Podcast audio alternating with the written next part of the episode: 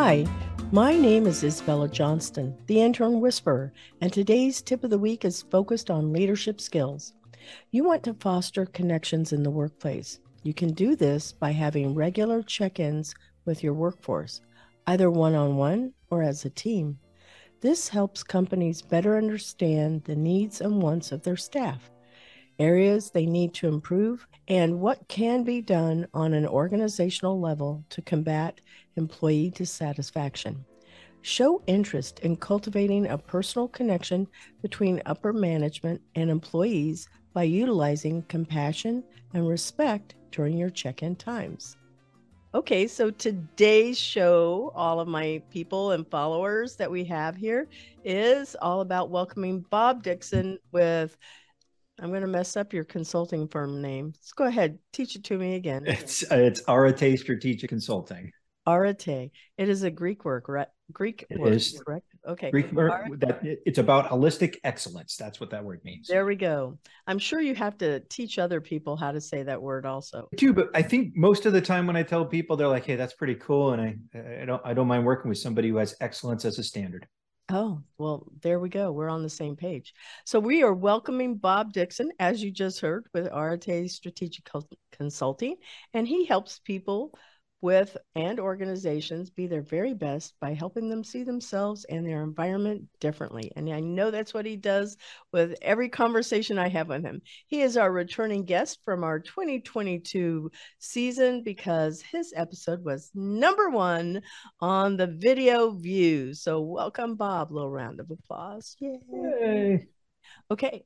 So our show is always about education, innovation, and the future of industries and jobs. So we're going to kind of, since this is not the same show, but we could have people that are picking up this show for the first time. Just share a little bit about your background and how you launched your business, Arete. Now that I've got it down, I feel so so knowledgeable. Uh, So uh, thank you again for having me on the first time and for having me back. You're so gracious with your time, and I, I very much appreciate it. Uh, when uh, back when I was a colonel in the army, I got to learn how to lead large, complex organizations. And I thought for sure that when I retired from the military, that's what I was going to be doing uh, for profit in the civilian world. And it, it turns out it's harder to get a job running large, uh, complex organizations in the civilian world uh, when you don't have any experience in those industries. Uh, but it turns out that I don't think I would have been exactly happy there. And what I found out about myself when I really reflected on the best parts of serving in this nation's uniform uh, was I loved to coach, teach, and mentor leaders and that's what I, I really have a passion for. And the best parts of being in the military were watching those leaders thrive. And now some of them are taking uh, command of battalions and brigades and, and even some of them are, are getting their their stars as they're promoted to general officer. And that brings me joy. So i thought why not start a business where you're helping leaders lead better and achieve their vision? So i started a company to do that. I love that. That is very nice. And so our listeners will know that you served in the military, you transitioned, you found your spot in the civilian world as a consultant, but you do more than just that. And, you know, I know that we have, uh, we always intersect when we go to Synapse, whether it's Orlando or Tampa. And you've been climbing the ranks, even inside of what I consider climbing the ranks inside of Synapse. You were moderating panels. And just so our listeners know, maybe you can explain a little bit about Synapse and and how you've been working with them. you know when i was going through the process of retiring i thought what what is the best way to network into the tampa uh, area and figure out who everybody was. And and somebody pointed to synapse summit. So this is back in 2019 and i attended uh, as a $49 military ticket holder to this amazing conference. I was blown away and i said man there's a lot going on here in tampa and across florida so I, I kind of stalked the people that run that uh, on LinkedIn until they would agree to have coffee with me. And when they did, uh, it took us about an hour to figure out that we probably could help each other. So they introduced me to a lot of people, and I worked for them and helped them with uh, operations for pretty much every large event that they've done ever since. And every year, I, I think that they're going to uh, to forget about me, and and they've got it kind of handled. And and every year so far, they've called me up and said, "Hey, would you mind coming and hanging out with us?" So I've been on the board there since 2021, and uh, every every year I come out of hiding to to help them in any way that I can put on their great events that connects the innovation world across Florida. And uh, it's a ton of fun. And yes, I did get an opportunity to, to talk about leadership as a, a panel moderator with some great guests. And uh, it, that was a lot of fun for me. Mm, it had to be. So, when you were mentioning being on the board, I'm curious, how does one get on the board there? Because I'm sure some of our local listeners would be interested in participating in that. I don't know if you have any inside tips. Well, there are a couple different ways. Uh, we do have large sponsors that sit on the board because they uh, are contributors to the the uh, nonprofit. Uh, but there's folks like me that give of my time. And over time they were at, I they asked me would would you like to join the impact board so that you can uh, have a voice in the direction we're going? And so just by by being there by helping as often as possible and for participating in just about everything that they did they were like okay you can contribute in significant ways we'd love to have you so there's quite a few people like me that are there because they want to be and because they continuously contribute Mm, yeah, I have heard that many times from other organizations that I'm active with. Um, I'd love to do that with uh, Synapse. So thank you for the tips. But um, if you decide you're going to go into podcasting, let me know. And then I'll connect you to those people too, because you would be an awesome resource. I would, I have it on my, my to-do list uh, I, there's a couple of other things I need to get done first, not least of which is I have uh, several books that are, are, rattling around in my my brain housing group that I need to to knock loose and get out on paper. Well, because you led into the uh, book, let's talk about the first book. Um, just give a shameless plug for all of that great knowledge that's in that book and what people can learn. Hold that. for doing sh- shameless plug right there. Five Eagles Leadership Insights uh, this is about challenging what we think we know. There's a lot of uh, biases and assumptions and lenses that we look through that that sort of skew how we see the world, and that skews our decision making, and that skews our understanding, and it skews how we relate to other people. Uh, the book is about identifying those and breaking through them. Mm-hmm. So that's a very, very short summary of it. Do you, um, I've studied different leadership types. Is there one particular leadership type that you tend to gravitate to that you've seen used in the military or just your preference? Uh, I don't know if types are, are, are, something that that I ascribe to as much. I mean, yes, you have authoritative and and uh, laissez-faire and everything in between. Um, I'm more interested in in the power that people use while they have a leadership role and whether or not they're in a position of leadership or if they are just a natural leader. So the, the five uh, major forms of powers, you have coercive and reward power. You can write people up or you can give them bonuses, coercive and reward are two. Um, you have uh, authoritative power, um, which is, or legitimate power is another term for it. And that is, you know, where are you on the organization chart? Uh, you've got expert power, which means that you are considered an expert in your field or industry. And so people refer to you or defer to you. And that's a form of power for leadership. And then there's one that's called referent power, which is really about people respecting you and people wanting to follow you. And this is where influence comes from. And this is the most powerful power that a leader can use. That's influence. Mm. And for me, the people that don't rely on their rank, they don't rely on coercion or reward, they don't rely on just being the smartest guy in the room, but they rely on influencing people, getting people to see things differently in a way that's positive that helps them achieve what they want to achieve. That to me is what a great leader uses to get people going. Mm-hmm. It sounds similar to uh, servant leadership, which is one of the leadership models that I was um, following when I was in my PhD program, and I absolutely I know that's what I subscribe to there.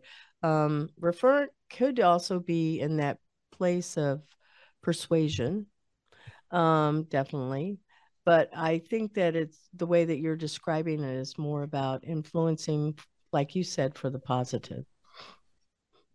Yeah, and there's there's also a sixth uh, power. These these two psychologists uh, in the 19 late 1950s uh, came up with these five. One of them came up with a sixth one. It's called information power, and that's the person who has the information has the power, and that's often used nefariously.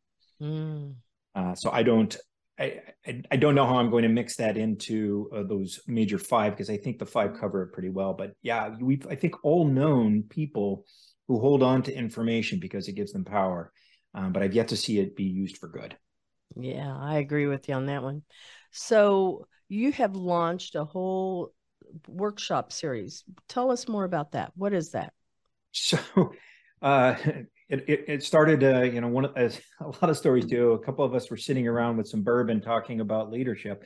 Um, and there were happened to be five colonels uh, talking about this, retired colonels, folks that had gone on into the business world and had done very well. And the question was, what parts of military leadership are appropriate and effective when you go into the hmm. civilian world? And it turns out that there's a lot of them. Much of what we learn in uniform is absolutely transferable in terms of leadership. Now we we had to learn to clean up our language a little bit. You know, you, you I used we used to ask, you know, if somebody's telling me something that I can't see the relevance of, I just look at them and say, why do I care about that?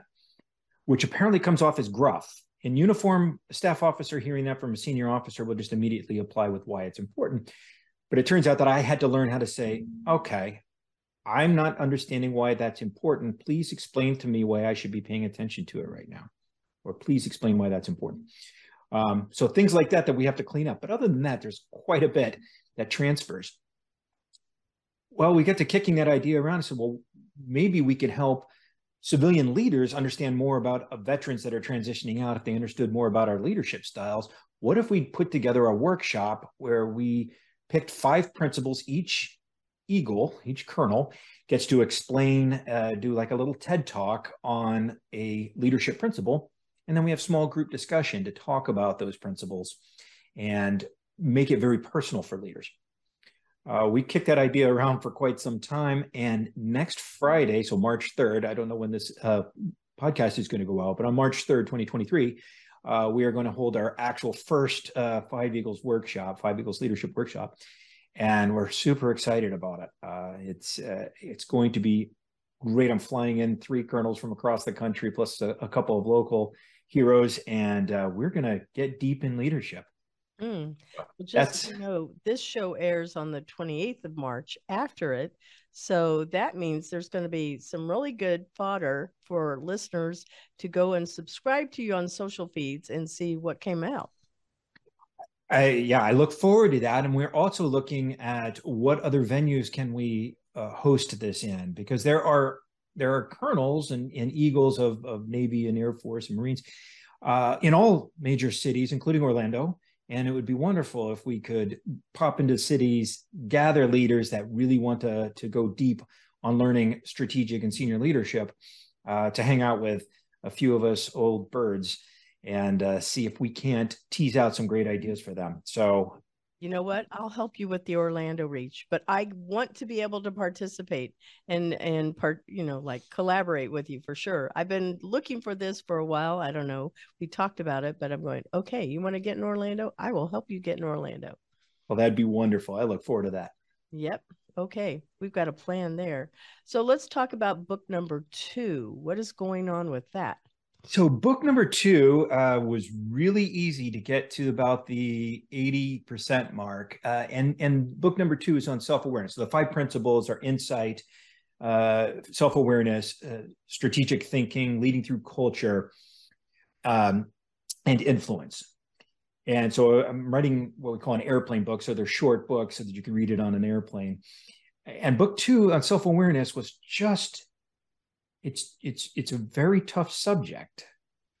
And it, it, it self-awareness is very personal for people. And so my style of writing is to tell a story that, that either i've read somewhere heard somewhere that i lived. And self-awareness doesn't lend itself to that in a way that uh, that's easy. And it dawned on me recently that uh, you know it'd be easy for me to blame the editor or blame uh, the publisher. Uh, but in fact i it's not where i want it to be and it's not the quality that my readers deserve. And so i've put it on hold because i'm having such a hard time getting there. And i thought a lot about that. I had to be self-aware enough to know that this wasn't working the way i wanted it to. And it will eventually. I'll get to it. Uh, but I think there's so many other things that I could be writing right now that that one just needs to go sit on the shelf and germinate a bit. So when um, you're saying self-awareness, and what is and what aspect is this self-awareness? Because you said you like to tell it through a story. So, you know, in in, in self-awareness and in the idea of self-awareness, people often you ask people if they're self-aware, most 95% of people say yes. they are wrong. And uh, there's there's a great TED talk by uh, Dr. Tasha Eurich that uh, talks about her research, which reveals there's about 15% that are actually, she calls them unicorns, that actually uh, are really self-aware, which, as she says, if 95% people say yes and only 15% actually are, then about 80% of us are delusional. Uh, I, I, sus- I suspect I have some of that delusion in me as well. Um, and, and she distinguishes between internal and external self-awareness and internal understanding your emotions your feelings what triggers you what are your biases and assumptions that are shaping the way you see yourself and see the world and then the external is how are you being perceived by others how aware am i about how i'm being perceived by others and that is a very difficult thing for a lot of us to capture. Mm.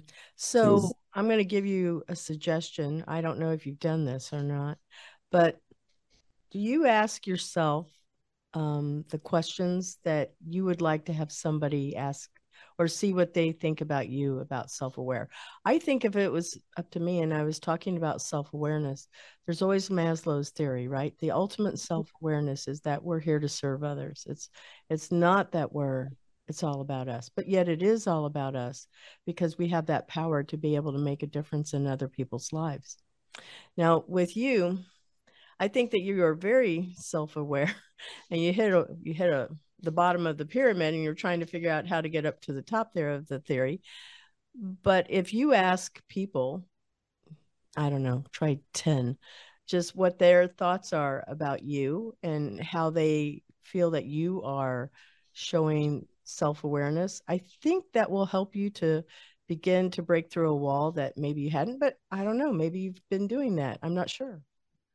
There's a, a technique called the email that will change your life that I've, I've got in the book that that uh, I, I, gosh I wish I could remember the the author's name that that first used it. It's uh, um, and it's where you send an email out to about 15 of your closest friends and and ask for uh, specific actionable uh, things for you to work on. And it takes incredible amount of courage to send that email out but i do recommend it to all of my clients.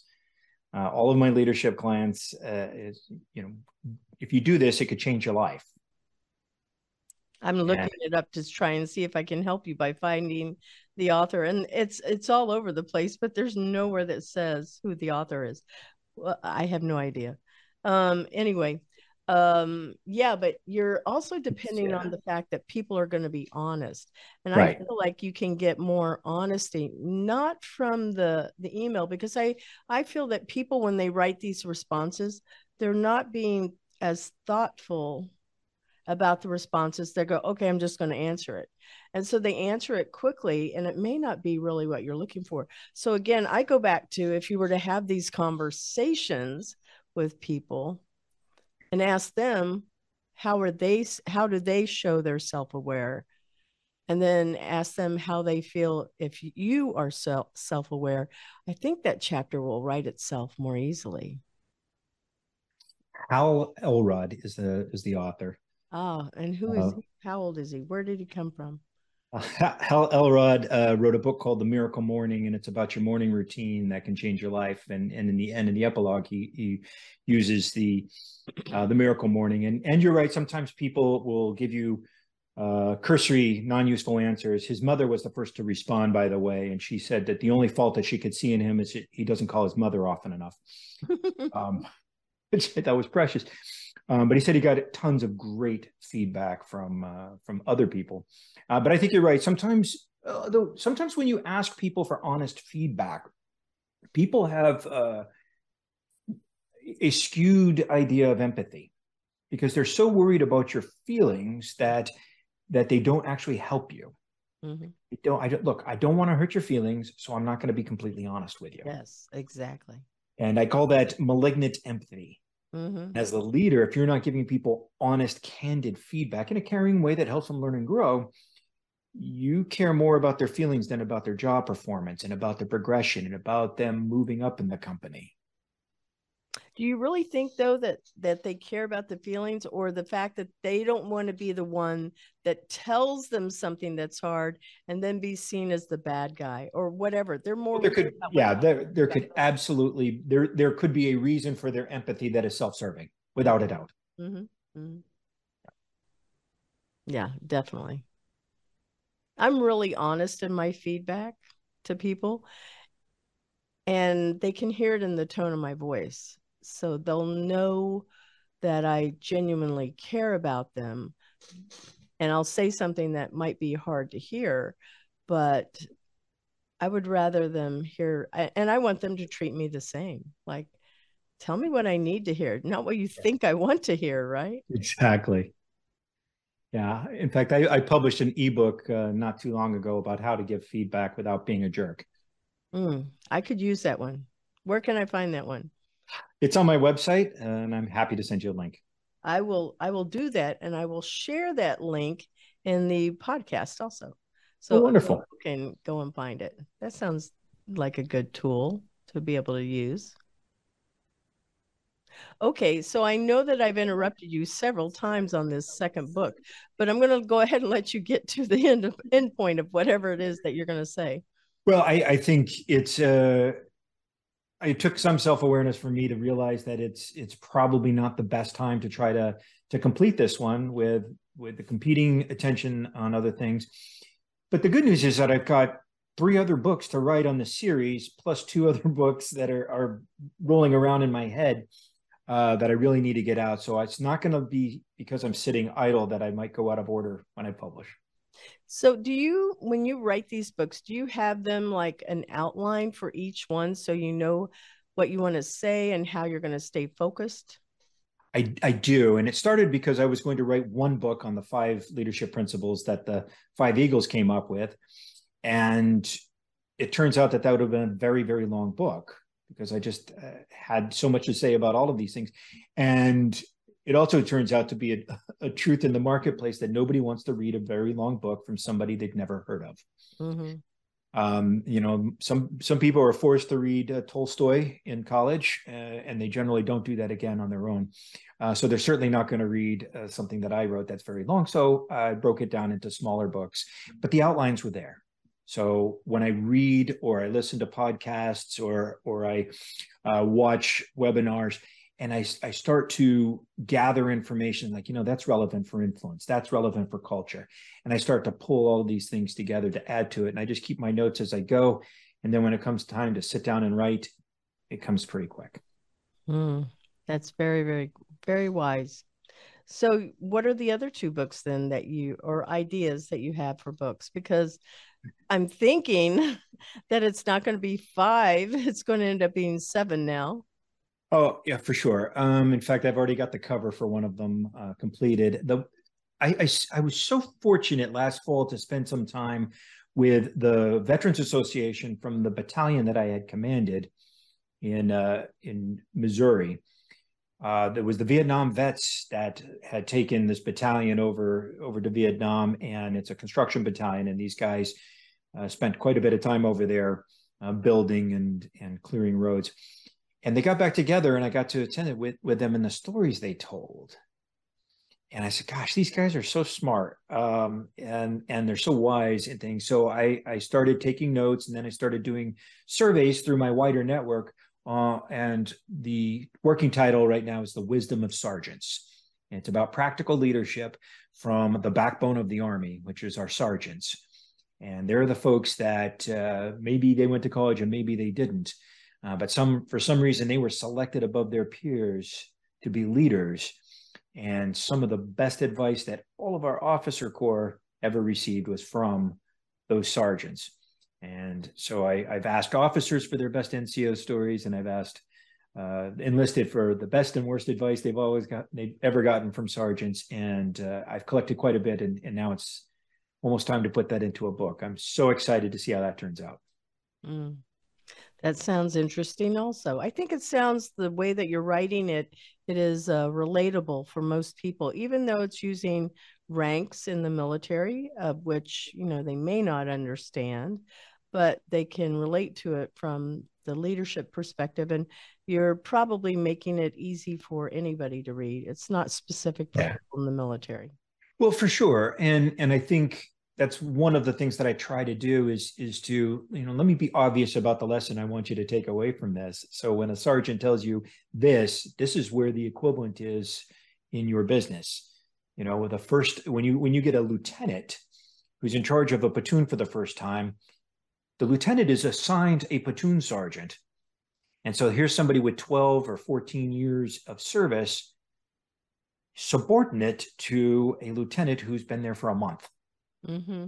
Now he's got a college degree and he's supposedly really smart, but you've got experience versus book smart. And that happens in real life, not just in the military. Yep. And I think the lessons that you learn from when usually the lieutenant figures out that he's got to listen to his platoon sergeant, and then when the platoon sergeant realizes that maybe this kid isn't an idiot, um, that's when you start to see units really thrive. It happens in business the same way. Yeah, I would call that peer and reverse mentoring for sure. Yeah, I would too. Yep. Yeah. Okay. So I'm speaking the same language as you. Uh, that makes me happy. Yeah. So when you're t- also going back to the workshop, is this the first one that you're doing? And I know it the the show will air after you do it, but I'm presuming you're trying to do this like what once a quarter, once a month. What's the schedule? I think we're, we're, we're gonna spend a lot of time after uh, talking about what went right and what went wrong. Because yes, it is the first one that we're doing. Um, you know, how does marketing work? How do we gather the right audience? And we try to keep it very small. Uh, we don't want to we don't want to try to fill an auditorium. What we want to do is get people who can spend some time going deep with leadership. Uh, so yeah, I think the goal would be to do it quarterly, mm. uh, not necessarily uh, you know maybe maybe once a year per city so I don't I don't think I want to do four of them in Tampa. I think I want to do one in Tampa, one in Orlando, and then maybe go up to Gainesville or maybe go down to Miami. Not uh, Jacksonville. Uh, don't they have a pretty good military presence there? It seems they like they do, but but the military is not my audience, right? I want I want to see the corporate leaders understanding the value of those military folks that are coming out of, of Jacksonville Naval Naval Station. Um, so uh, yeah, I think ideally I, I, can travel anywhere in the country and gather friends uh, from former career and, uh, and and put these things on, and so then I have something that's giving back to the community. It's helping corporate leaders connect with the military, and it's paying for my travel. yeah, I think that Miami sounds like a good fit. I well, aside from the fact that Jacksonville is, you know, next to the port and everything, and they do have military presence. I I neglected to say that yes, I do understand you're looking for the corporate leaders for sure. There is one of the biggest um, financial services over there, FIS, in the mm-hmm. world. And I would say, and they're not all military. So yeah. that alone, I mean, Jacksonville has a pretty good thriving uh, TED community because you've mentioned that before. Uh, mm-hmm. but they also have a really good startup ecosystem there. So I would think that they would be by far better than probably, um, and I'm sorry, go Gators. I am a Gator, but uh, than Gainesville, and you're then you're hitting pretty much the major pulse points of, and if you go to Gatorland, you better be going to Tallahassee also. That's true. yeah, you can't do one without the other. So you might have to say, well, maybe I'm going to have to do six of them, you know, if you or five. What? Tampa, Miami, Orlando, Jax, Gainesville. Yeah, six. Um, so that you do it in all fairness to every mascot that's out there. It may it may take a minute to get through all of those. I don't know if I can get them all done in a year because there's that's like once every two months, but you know. Yeah. So we'll see how it turns out, uh, and hopefully we'll learn a lot from this this first go. And we've got some great folks that are coming. Um, I'm very excited about the the audience that we have put together, and very very excited about the the leaders that are coming in to to speak. So mm-hmm. it's gonna be great. That does sound really good. I know when you share you shared that with me at Synapse, I was going, "Oh, this looks so interesting," and I I definitely wanted to know more, just as an average person. Well, what is the favorite quote that you might? And I'm pretty sure you might be using quotes in in every chapter of your book. Also, that would be a a really good use of quotes. Yeah, I, I, I do start every every chapter of all the books with uh, with a quote. Uh, I think my favorite quote is uh, by the most famous general that nobody's ever heard from or heard of, a guy named Fox Conner, and he told uh, one of his proteges that you need to take your job seriously, but never yourself. Mm-hmm and Fox Conner was the mentor for uh, for George C. Marshall, uh, Dwight D. Eisenhower, and George Patton, among many others. Uh, those are probably just the three that that most people have heard of. Um, but nobody's ever really heard of him. Very few people have heard of him, and that's kind of the the the, the key to to sincere mentorship is when you don't really care about getting credit for it. Yeah, I would agree with that for sure. Okay, well, we're going to take a moment to acknowledge our sponsor and then come back to the second half of our show. Transcend Network helps early stage startup founders find product market fit through weekly experiments, receive fundraising support, and build a global founder investor network for edtech and the future of work technologies. The Intern Whisperer is affiliated with Employers for Change, and we thank Transcend Network for being a sponsor of our show. And we are back to our show. This is where we talk about the future of industries and jobs in 2030. And let's throw in Chat GPT and anything else that you might want to talk about.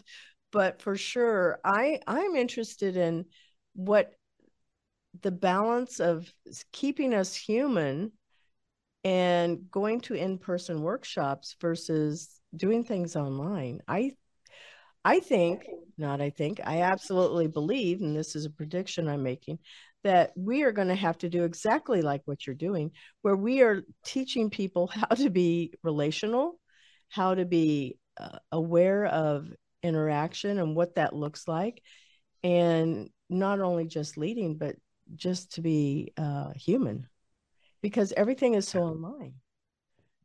Yeah, I you know I think the the end of the the government imposed uh, isolation during COVID, uh, the response to that was was skyrocketing attendance at just about every in person venue.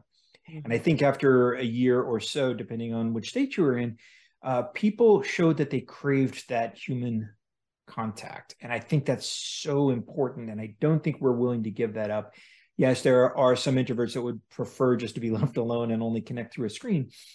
But most people crave that. Mm-hmm. So while it's easy for you and I to connect, uh, you know, we don't have to brave the I 4 corridor to, to have this conversation. I still prefer seeing you in person twice a year so far that we've been able to do that uh, since we've met. And I enjoy those times immensely because we have a quicker exchange of ideas. We we can sense each other's energy, and uh, you can you can see things and say things that you don't see or say over over the uh, the interwebs. Yeah, or the phone, right? Oh. Throw the, throw the uh, phone in there also. I agree. What do you think leadership is going to look like? I, I I, I I worry about junior leadership. I think this the the folks that are are in leadership positions now that are going to be moving up to senior leadership. have weathered some storms and they learned from those experiences. I'm concerned mostly for those folks that have uh, been very protected and haven't had to overcome obstacles because they've been hidden from it. Mm-hmm. Hide behind the mask, stay at home, don't risk anything. Mm-hmm. And so I think we have a risk of, of developing an entire generation of risk averse leaders. And I think that's going to be very dangerous for a lot of companies. I think it's going to make innovation much more difficult. I think it's going to make uh, aggressive growth in companies very difficult because people who are are risk averse aren't going to look to the future in a way of possibility, but in how to protect. Mm-hmm. And I, I think that's a different value than what has built this country. I agree. And I don't think that that is indicative of our generation of which we grew into or grew, you know, were born and grew grew out of. Um, I know that there's been a lot of uh, articles that I've read uh, that are focused on obviously um, industrial revolutions that we were born into. And they'll say that boomers and then Gen Y and and then millennials. I mean, that's really where the Gen Y and the millennials you begin to see a, a really a different view as to that. So there has to be a place where we are really aware of just like you said we're we crave that human connection we absolutely do that is what we are born for that is what we are here to serve in is the fact that we are made for relationship if we don't have that and and relationship is about senses also. It's about just being able to like you said see the energy feel the energy. You can you can actually shake hands with somebody or give them a hug whatever. These things are important and quite frankly people need seven touches just to feel valued and hmm. that can be the handshake or somebody touching you on the shoulder and you know appropriate work touches you know but goodness gracious, you know, the um, Latin culture gets it. They'll come over and kiss you on the cheek. So, you know, it's a very Dos peso. Yes. Yeah. I'm yes. loving it too. So I really feel like that is what because they've they grew up with technology in their hands. They have had distance relationships. They play games distance. They now work distance. They've gone to church distance if if they are church uh, goers too then how do they know how to interact in real life? They are not going to know how to lead a team as effectively as if you are together in a room. Yeah.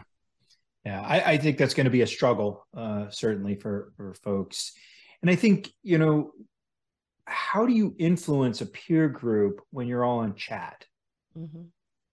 Uh, and and I it took me a while to kind of think through that. When I watch uh, teenagers on the soccer field sitting around in a circle, they kind of pair up. You know, when somebody says something, then they'll they'll make a snide comment to the person right next to them, uh, so that nobody else can hear, or they'll have a facial expression, and and somehow that little kabuki dance of of nods and winks and whispers, somebody becomes more influential than others in that little peer group.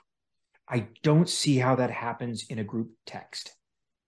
I don't see how that happens on social media. It's well, not the same.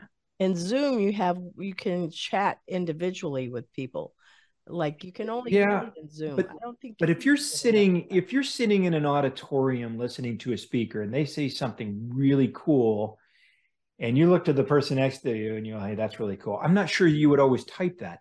Or if they say something that's really off and you rib them you stick your rib real quick. Did you hear that? That happens frequently, but in person. In person. Yeah. And it happens with complete strangers also. And you can't do that in online. That's awkward, isn't it? Let me let me just chat to the person who's in the square next to me, and maybe it'll feel like I'm sitting next to them and ribbing them. Hey, did you hear that? Uh, yeah, uh, it, it doesn't translate, and I think that's going to be a problem for people who've only existed in that environment, where they're going to be thrown into an environment where other people are communicating quicker, faster, and with greater depth. Yeah, and and being able, just like you were suggesting too, obviously it's understanding the um, the observation of what happens in a room. You can see the whole room. Oh yeah And when people have their their cameras turned off, you can't see anybody. Yeah. How are you, you only have a verbal to be able to evaluate? Okay, are they engaged? I don't know. I, so I did a webinar a couple of weeks ago, and I don't know, forty or fifty people there. Um, but my graphics came up, and that's all I could see. Mm-hmm. I could see my graphics, and I could not see anybody. I don't know if they're laughing at my jokes. I don't know if they're engaged. I don't know if they've all left. I have no idea. Mm-hmm. Um, I, I, did get some positive comments in the back, so uh, you know at least my mother stayed to the end. But uh, it was it was, uh, it was tough because you don't feed off that energy that you get from being in person with people. Yeah, exactly. Exactly. So when we talk about this, now see, that's a problem. And they may be able to figure out how to work around that. But I just, there's nothing that replaces the human contact. Yes. And, and, you know, there's another piece that's really missing. And that's because everybody in your audience is on mute. Mm-hmm. Um, and so you don't hear laughter. You may see somebody if you happen to have the cameras up, if that's that part's working. Um, you may see people nodding, but that's not the same thing as somebody in the back going, "Oh yeah, that's right, that's true," mm-hmm. or somebody the whole group laughing at your joke. Um, that feedback is important, and I think we're missing it. Mm-hmm. Now, this is totally inappropriate. I'm going to say something. So I was in a um, Podfest. It was in Podfest. I'll say that too. Uh, I was in an online pod uh, Podfest meeting, and somebody came through, and we hadn't seen this in a couple of years, right? Where they just Zoom bombed, and they came in, and it was a male, and he was um, having a good time by himself. I'll leave it that way. So, because I have kids that listen to the show, but it was like, oh my God, what just happened? you know, and you don't see that in real life, but yet people will do things like that that are totally inappropriate. Thankfully, we don't see that in real life very often. Yeah. Thankfully. Yeah. Yeah. And I'm, and he was still on camera, the whole face and body. So, you know, it wasn't just like, you know, guess which, who I am. His um, name on it. Yeah. Yeah. Yeah. Whatever. Hmm. So I feel like um, there's going to be there's issues with the being able to have remote work. There's still issues with being able to develop leaders remotely. I totally agree with you. I think that they're going to be very um, isolated and not really understand the value of being able to have in person conversations with people. Um, and then there's this place of robots where people would be talking to robots like they're people. I don't see how that's effective either. But yeah, we have started having those kind of conversations with computers, you know, over the phone, right?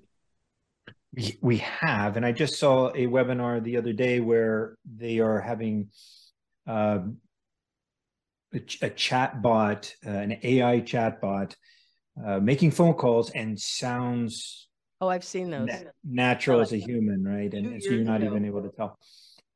Um, yeah, I, I, think there's some some significant danger in that. I, I don't uh, I don't know how comfortable I am with engaging those kinds of technologies.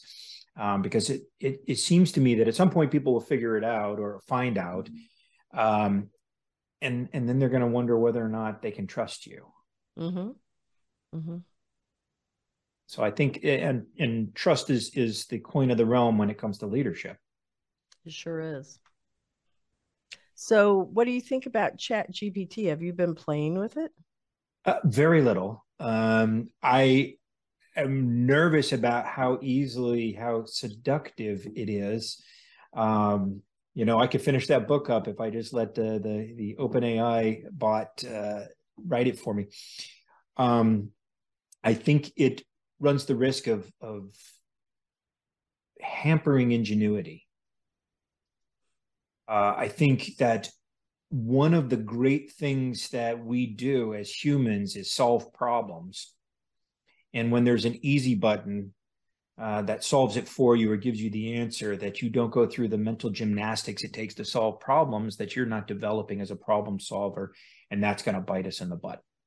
So I played with it and I played to break it. And I could see where I could actually break it. And it was it was quite enjoyable too, I will tell you. Because you can give it a set of commands and it can take it to about up to about five, five, you know, ampersands in between it. You want this and this and this and this and this. And it can do that. And after that, it gets really confused and it doesn't know what to do. I, I played with it from the point of view of articles that I've written, and I asked it to write me an article about multidimensional learn- learning. And I included my name, and I included uh, uh, citations, and I included a couple of other things. It came back, and I could see where it was citing my article that's been published. I I could see the citations, but in a list, not with quotation marks around it. So I don't know where the sources were being pulled from, but those are the things that I sat there and went, how accurate can it be? Because it's pulling information from around the world that is potentially, I mean, it's fact. Some can be fact. It's, you know, peer reviewed. It's honestly been heavily researched. It can also pull information that's just straight opinion and has nothing to do with anything being factual or really um, built around science. So those are the things that I've played with. And I went, I, I don't know if I would, I've seen a lot of professors, how they're approaching it is, I think, very positive. They said, Here, I want you to use it.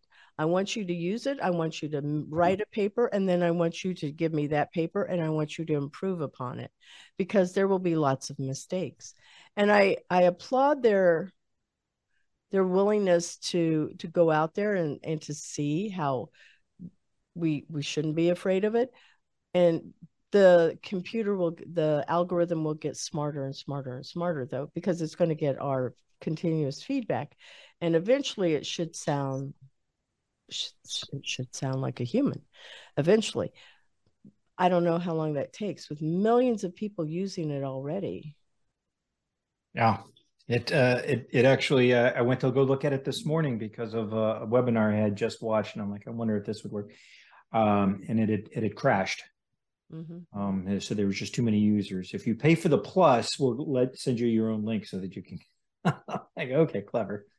Mm-hmm, mm-hmm. Yeah. Yeah, but um, I think that there's a, a a place for it, and it's out of the box, so we're not going to be able to stuff it back in now. No. No. It's, it's just not. But it is going to change jobs, schools, how we talk to each other, so many things. Yeah. Yeah. Well, you have your bot talk to my bot, and we'll figure it out. Yeah, something like that for sure. for sure. So what do you what is the the ethics of all of that? What do you think? I feel like we're going to see more areas of ethics coming out and how we should be using these things wisely. Yeah, I, I think there there's going to be some some ethical uh, guidelines. You know, you can use it for this, but not for that sort of thing. But but humans being humans, um, people are going to figure out. They're going to game the system, figure out how they can most take advantage of it to get the things that they want.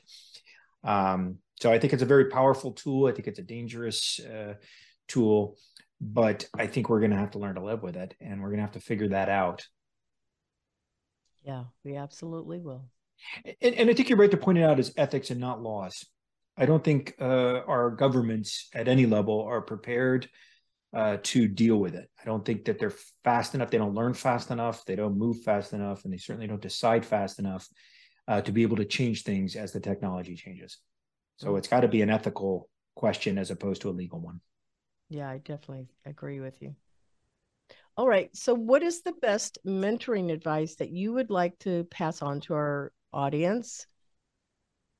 Uh, so, I would say there's two things. One, one is what I mentioned before about mentors uh, not needing to take credit. Right when it's when it's not about you and it's really about your protege, uh, that changes everything. Mm-hmm. If if nobody knows that you're mentoring somebody and they get an exalted position and they don't thank you publicly. How do you feel about that? Mm-hmm. Um, you should be okay with it because it was never about you. Uh, but a lot of people aren't about that. They're they're about oh look at look at my stable of, of proteges and how successful they are because it reflects well on me so so that's the first thing is it's it's not about you mm-hmm. um the, the the second thing i would say is that inspiring people is is something that that we we kind of think is our job as a leader or a mentor. And uh, i i think as an example yes we inspire people um, but it's not my job as a leader to motivate you. I I think you know you know the story of of the the king coming and, and seeing uh, three people laying bricks. And he, he comes to the first one and says what are you doing? He says i'm laying bricks and he goes to the second and says what are you doing? He says i'm building a wall. Very different perspective. I'm just laying bricks. I'm building a wall.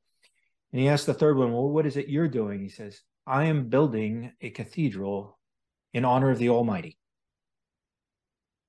Here's a guy who has a perspective of the actions that he takes are contributing to something greater than himself. Mm. The first guy is just laying bricks. Here's the thing in most companies, you have people who are sitting in all three of those camps. Yep. And the I used to think that the leader's job was to get the bricklayer to understand he's building a cathedral. And the fact of the matter is, it's okay for him just to be a bricklayer. Mm-hmm. It's okay. Now, I'm not going to expect anything else from him. I expect you to, to lay the bricks as best you can. The guy who's building a wall, I want you to build it straight. But the other guy who's intrinsically motivated and sees where he affects the bigger picture, that's somebody I'm going to invest my time in. Mm-hmm. That's somebody I'm going to mentor. So, so that's uh, that that's kind of how I look at where do we invest in people, and I think a lot of leaders spend most of their time trying to motivate the bricklayer, uh, and you probably should spend a lot more time investing in the person who's going to help bring the whole vision together. Mm-hmm. I'm going to give you a different perspective. I'm going to okay in here. So the bricklayer, that may be the only thing they know how to be based on how they grew up. So sometimes when we, or what challenges they may have, right? So when I talk with somebody that has uh, developmental disabilities, this is goes back to what we were talking about earlier in the show. I have concerns about where those individuals with um, cognitive disabilities, where are those individuals that are immigrants that only speak one language, where are the people that fall between the cracks that are not going to be the cathedral brick layer if you or uh, cathedral builder if you will now there's and i guess it comes from me being a public classroom teacher because i taught at risk i taught standard level which is average and then i taught honors. And I didn't go and take the test to teach, uh, you know, the gifted program. But each of those have different gifts and abilities that they bring to the table. One of the best things, and I think I've said this to you, one of the, the most valuable lessons I learned is from uh, serving in children's ministry at my church. I teach three and four year olds. Now, one could say that could be you know the developmental mindset of of some adults right and that's true it could be one of what i've learned from them is my my biggest takeaway is that they want to be seen they want to be heard they want to be loved and they want to be accepted so when they come into the room you know i would go in there and i'd get down on their level and i'd go oh, I'm so happy to see you. And I'd give them a hug. And now when they run into the room, they always give me a big hug, all of them, even the ones that were challenging because they know that they're they're seen and they're they're loved on. And many times when I talk with them, it's you know it's very much the same. They'll react to me differently than before when I didn't give them hardly any attention. So I feel like there's a place where we should see each one of those people in a, a, the capacity that maybe that's all they're capable of right and i know just to be clear i understood the parable that you gave me as as exactly not the way that I'm describing it because I went way deeper than, than what you even implied or anything. But I did totally understand what you were saying because there's going to be those people that just go, "This is all I want to do." They don't want to be personally challenged. Do it well. The development. That, that's all I ask. Uh, yeah. You know, do it well, and I'm going to make sure that you're resourced and, and taken care of so that you can do it well. Yeah. Um, but I'm not going to try to mentor you into into seeing the bigger picture. Now I'll introduce that idea to you, but if you're not interested in it, go lay bricks. Yeah. Be good at it.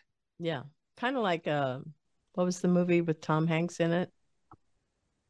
Where he was the mentally challenged guy. I don't know. It'll oh, Forrest Gump? Yes. Thank you.